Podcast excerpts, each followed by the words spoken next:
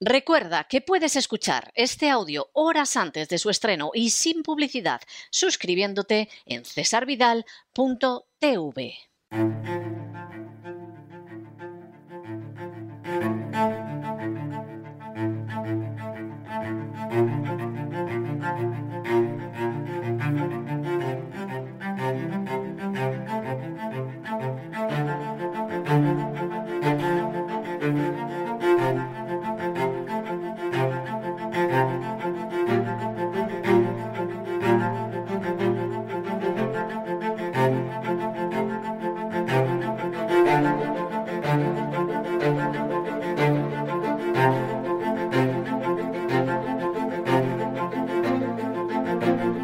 Así fue España, con César Vidal y Lorenzo Ramírez.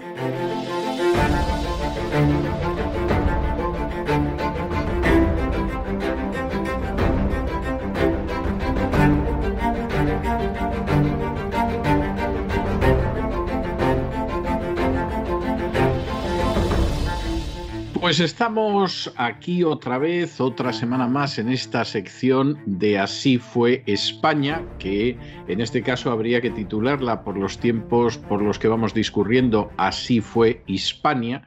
Y hoy vamos a hablar, puesto que hablamos de Cartago, puesto que hablamos de cómo esos cartagineses llegaron a Hispania, puesto que nos referimos a cómo se fue cociendo ese gran conflicto mundial que fue la Segunda Guerra Púnica, de la que hablaremos dentro de unas semanas hoy nos vamos a detener en Roma, en qué era Roma, en por qué llegó Roma hasta aquí, en cómo funcionaba Roma, ya que hablamos de cómo funcionaba Cartago. Y para ello, como siempre, como fiel acompañante y desde luego interlocutor más que válido, está don Lorenzo Ramírez. Don Lorenzo, muy buenas noches. Nos vamos hoy a Roma. Muy buenas noches, don César. Vengo de Centurión, vengo de Centurión, dispuesto a todo. ya, sabía que los romanos eran importantes de pequeño, porque yo le daba los tebeos, le daba asteris, pero obviamente íbamos a aprender muchas cosas que no se aprenden ni en las películas y sobre todo ni en las escuelas, con eh, la educación que tenemos en nuestros días, ¿no? Roma determinante eh, para nuestra cultura y Roma, que sería fundamental para, entender lo que luego posteriormente fue Hispania, ¿no? Antes antes de saber o de analizar o de comprender lo que fue Hispania, pues hay que saber o conocer eh, lo que era Roma, ¿no, don César? Bueno, y Roma que además hablaba una lengua, el latín, de la que deriva nuestro español en estos momentos en cualquiera de sus manifestaciones. O sea que estamos hablando de una cultura para nosotros mucho más esencial que la de Cartago, que a fin de cuentas nos dejó la ciudad de Cartagena y otros restos, como tendremos, eh, hemos tenido ocasión de hablar y seguiremos hablando, pero que no se pueden comparar con Roma. Roma, fundada de manera convencional, más o menos acertada en términos términos históricos, el año 753 a.C. Roma, que estaba a orillas del río Tíber, por cierto, la palabra para río en etrusco es Ruma, con lo cual muchos piensan que Roma fue desde el principio una ciudad etrusca o al menos una ciudad controlada por los etruscos, y Roma, que empezó siendo una pequeña ciudad-estado, posiblemente, como señala la famosa leyenda de Rómulo y Remo, a mm. fin de cuentas, pues formada por fugitivos de la justicia, por exiliados, por bandoleros, pero que fue expandiéndose primero por el centro de Italia, luego por la península itálica, luego extendiéndose por Europa y al final conquistando el mundo y constituyendo un imperio absolutamente increíble. La verdad es que los orígenes de Roma son orígenes bastante, bastante oscuros en términos generales. Tito Livio, el gran historiador romano, hablaba de ab urbe condita, es decir, desde la época de la ciudad escondida, lo que tiene mucha lógica. Parece ser que en un primer momento, en esa Roma que se, se sitúa ni siquiera en las siete colinas de Roma, sino en alguna de las colinas y a la orilla del río Tíber, había un grupo de lo que se ha dado en llamar protolatinos, posiblemente arios, que venían del norte de la península itálica, arios atrapados entre los etruscos por un lado y por otro lado por algunas de las colonias griegas, arios que en algún momento se vieron sometidos a los etruscos, posiblemente la primera monarquía romana, lo que es la monarquía histórica, porque hay otra monarquía que es absolutamente legendaria y que empieza con Rómulo, pues estuvieron sometidos a los etruscos y es muy posible que la proclamación de la República Romana, que la leyenda sitúa cuando Bruto se subleva junto con los romanos contra el rey Tarquinio porque ha violado a la pobre Lucrecia, bueno, pues es muy posible que fuera una sublevación de los romanos contra los etruscos, que se sacudieran el yugo de los etruscos, Tarquinio es efectivamente un nombre etrusco, y que establecieran una república, la república, la cosa pública.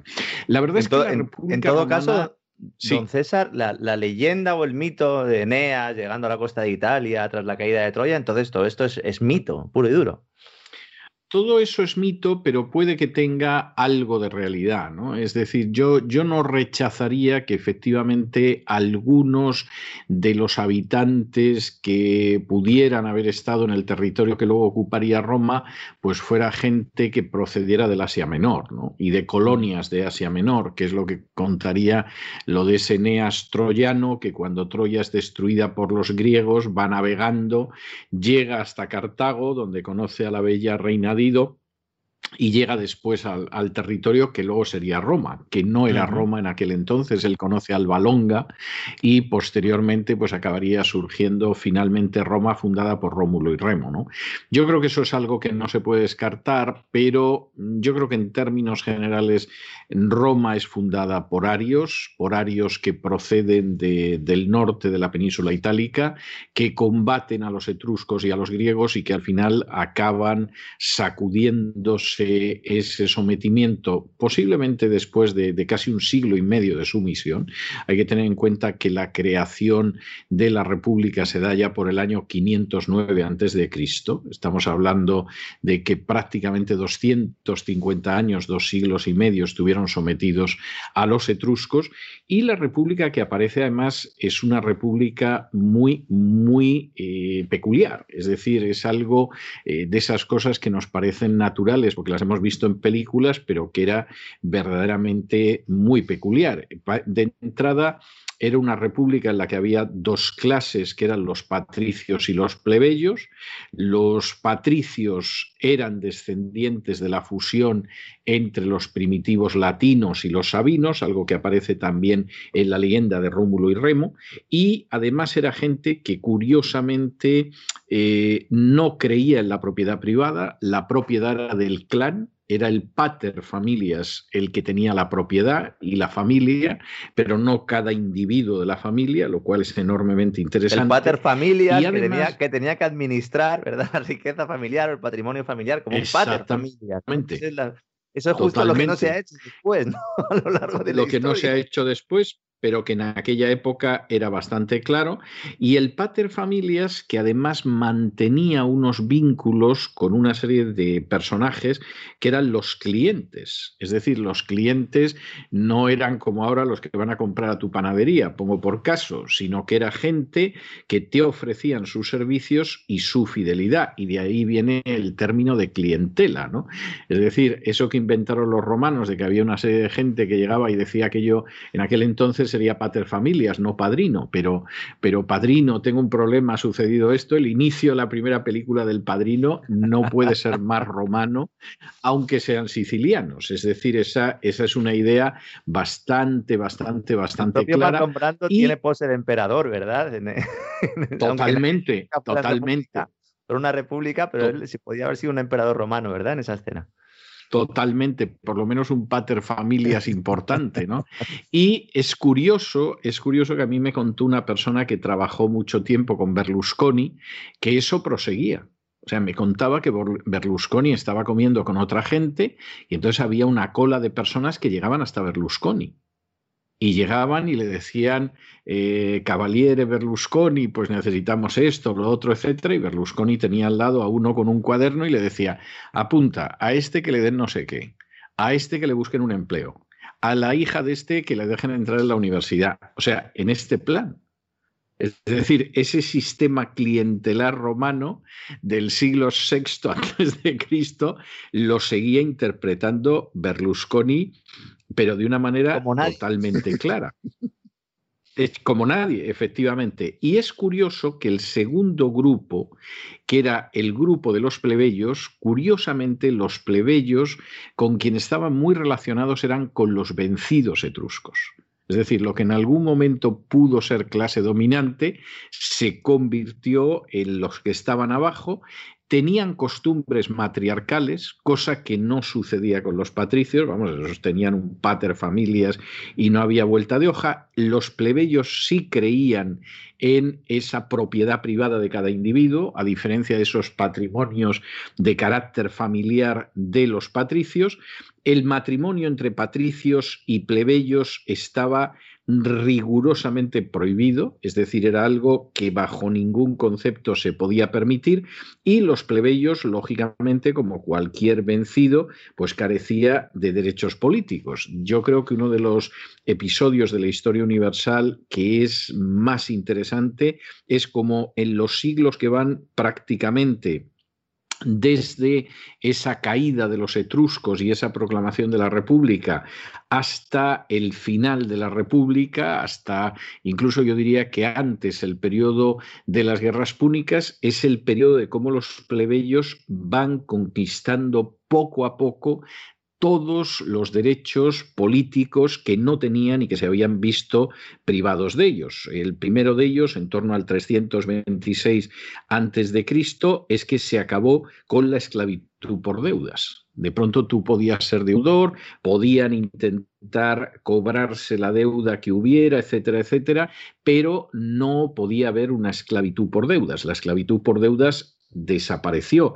El siguiente gran derecho que ganaron los plebeyos es que las tierras del Estado, lo que se llamaba el ager publicus, empezó a pasar también a los plebeyos. Y esto es una de las razones de la expansión de Roma. Roma no tenía tierra para todos, iba conquistando trozos inicialmente, primero del centro de la península itálica, luego fue subiendo hacia el norte y hacia el sur, enfrentándose con galos hacia el norte, hacia el sur, enfrentándose con los griegos, que ocupaban eso que se llamaba la Magna Grecia, y en un momento determinado, pues los plebeyos participaron en esas grandes explotaciones de, en, esos grandes repartos de tierra. Y aquí se produce, y de aquí toda la cuestión de las guerras eh, púnicas, aquí se produce finalmente, al cabo de un par de siglos, en el siglo III antes de Cristo, siglo III IV antes de Cristo,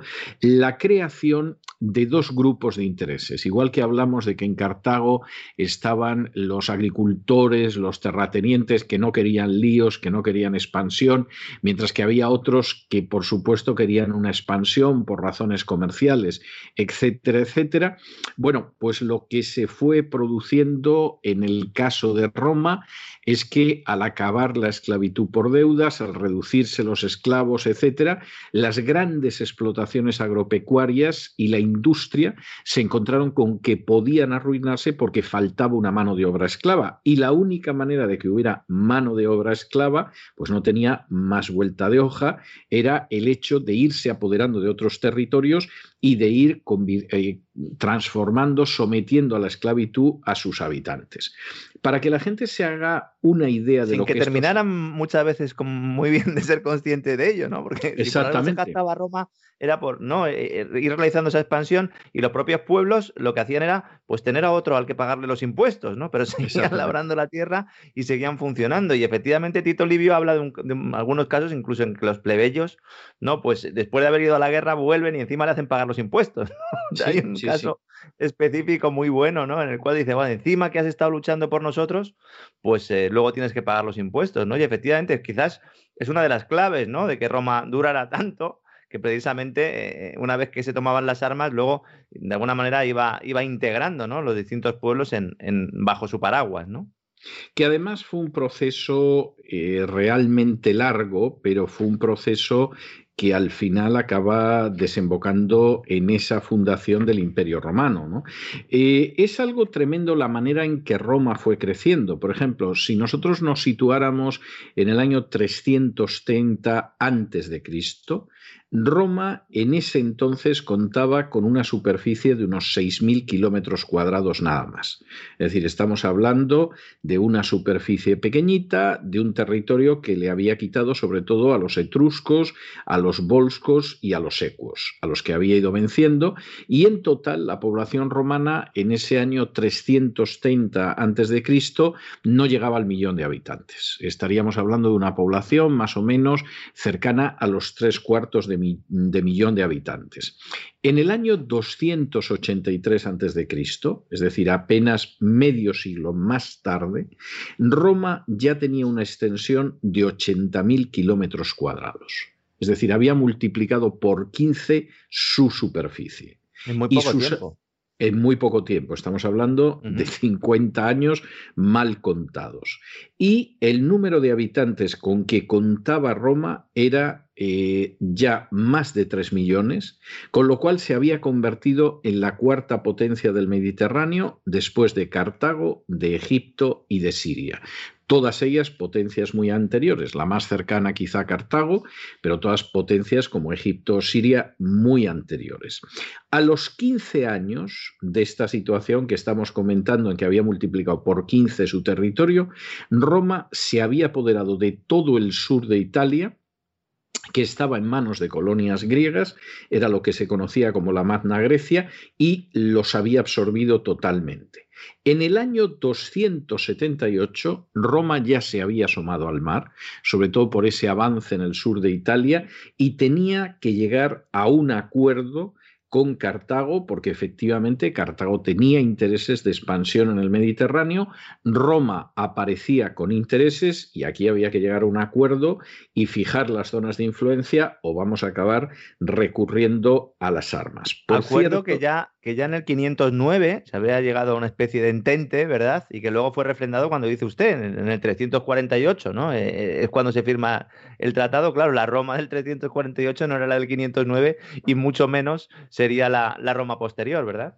No, y en ese acuerdo, además del 278, hay una división de zonas de influencia que es muy interesante, porque eh, Roma y Cartago se dividen lo que había sido la Italia griega es decir, todo el sur de la península italiana que había sido griego se queda en manos de Roma y Sicilia, que había sido griega, por ahí apareció Platón en sus buenos tiempos para adular a los tiranos de turno y ver si conseguía crear la figura del rey. A ver, si les, vendía, a ver si les vendía el, material, ¿verdad? Exactamente.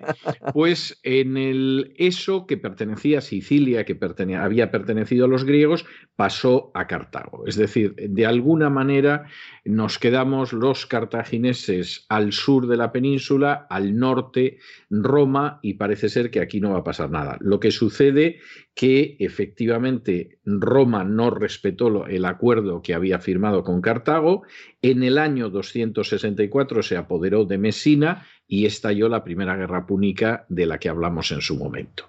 Es decir, Roma era una potencia que había ido creciendo cada vez más, que de hecho se fue convirtiendo de una oligarquía en un régimen republicano cada vez más cercano a la democracia, a medida que los plebeyos fueron adquiriendo una serie de derechos políticos y de derechos civiles, que contaba con un órgano supremo de la República que era el Senado, que originalmente eran los jefes patricios, pero luego fueron entrando eh, gente que había desempeñado alguna magistratura, en un momento determinado empezaron a entrar ya más tarde gente que ni siquiera eran ciudadanos romanos de nacimiento, pero habían adquirido la ciudadanía romana, etcétera, etcétera.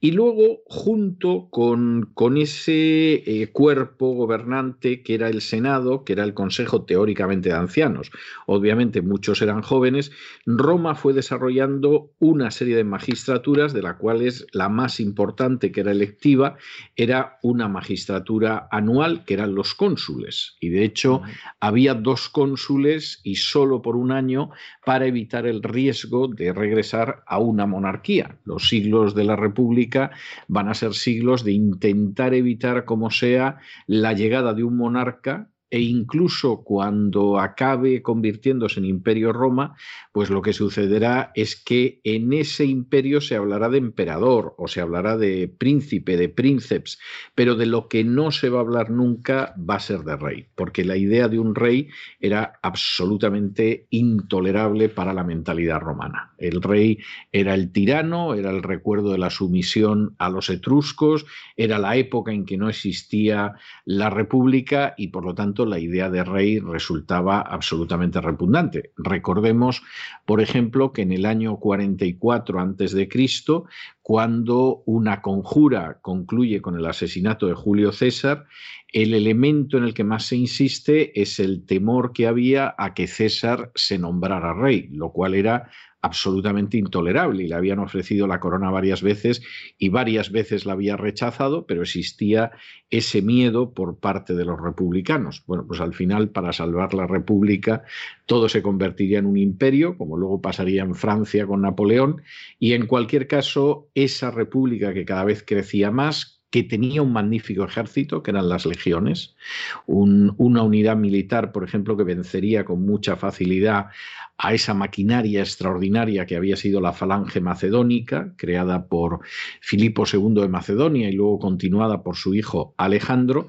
bueno, pues esa gente finalmente iba a chocar con Cartago y a partir de ahí nada sería igual en el Mediterráneo. fíjese, don César, que, eh, mucha gente piensa que en realidad la gran expansión es con el imperio, en la época del imperio, pero antes del imperio ya llegaba el dinero de los impuestos, que era fundamental, y es cuando se empiezan a hacer los caminos las obras públicas, se instalan los primeros balnearios, eh, todo lo que eh, pues tenemos todos en el imaginario colectivo, ¿no? Ya había acueductos, ya había canaletas, el modelo de higiene, eh, que era fundamental para el desarrollo, ¿no? Y todo esto antes, ¿no? De que se produjera esa transformación a lo Star Wars, ¿no? Porque llega un momento en el que dice, bueno, pues la república se ha acabado, ¿no?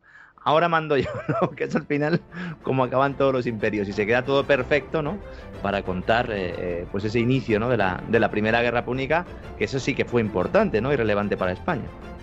Es así y además es, es enormemente relevante, o sea, es una cosa que, que, vamos a ir viendo en su momento, pero que desde luego tiene un, enorme interés. Ya conocemos lo que era Cartago, ya conocemos lo que era Roma y, vamos a ir viendo cómo se produjo el choque en España. Hablamos algo de Aníbal en los últimos programas, vamos a ir viendo más sobre Aníbal, sobre Aníbal y qué fue sucediendo en el caso de esa Hispania y cómo al final Hispania pues claro, como ya lo anunciamos, acaba entrando en esa guerra mundial que fue la Segunda Guerra Púnica. Pero eso, Dios mediante, será la semana que viene. Muchísimas gracias por todo, Lorenzo. Hasta la semana que viene en Así fue España. A usted, don César, un fuerte abrazo.